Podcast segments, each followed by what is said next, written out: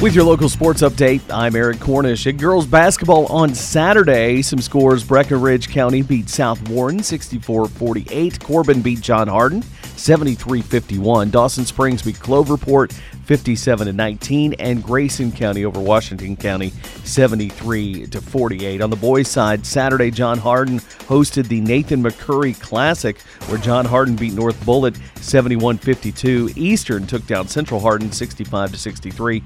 St. X beat North Hardin 79 to 60, and LaRue County beat Madisonville North Hopkins 82 to 69. In other games Saturday, Dawson Springs beat Cloverport 50 to 42. Tonight in boys basketball, it's John Hardin at Bardstown, Grayson County at Owensboro Catholic, Fort Knox at Portland Christian, and tonight on the girls' side, North Hardin at Central Hardin, LaRue County at Grayson County, Breckinridge County faces John Hardin, and Fort Knox will be at Portland Christian.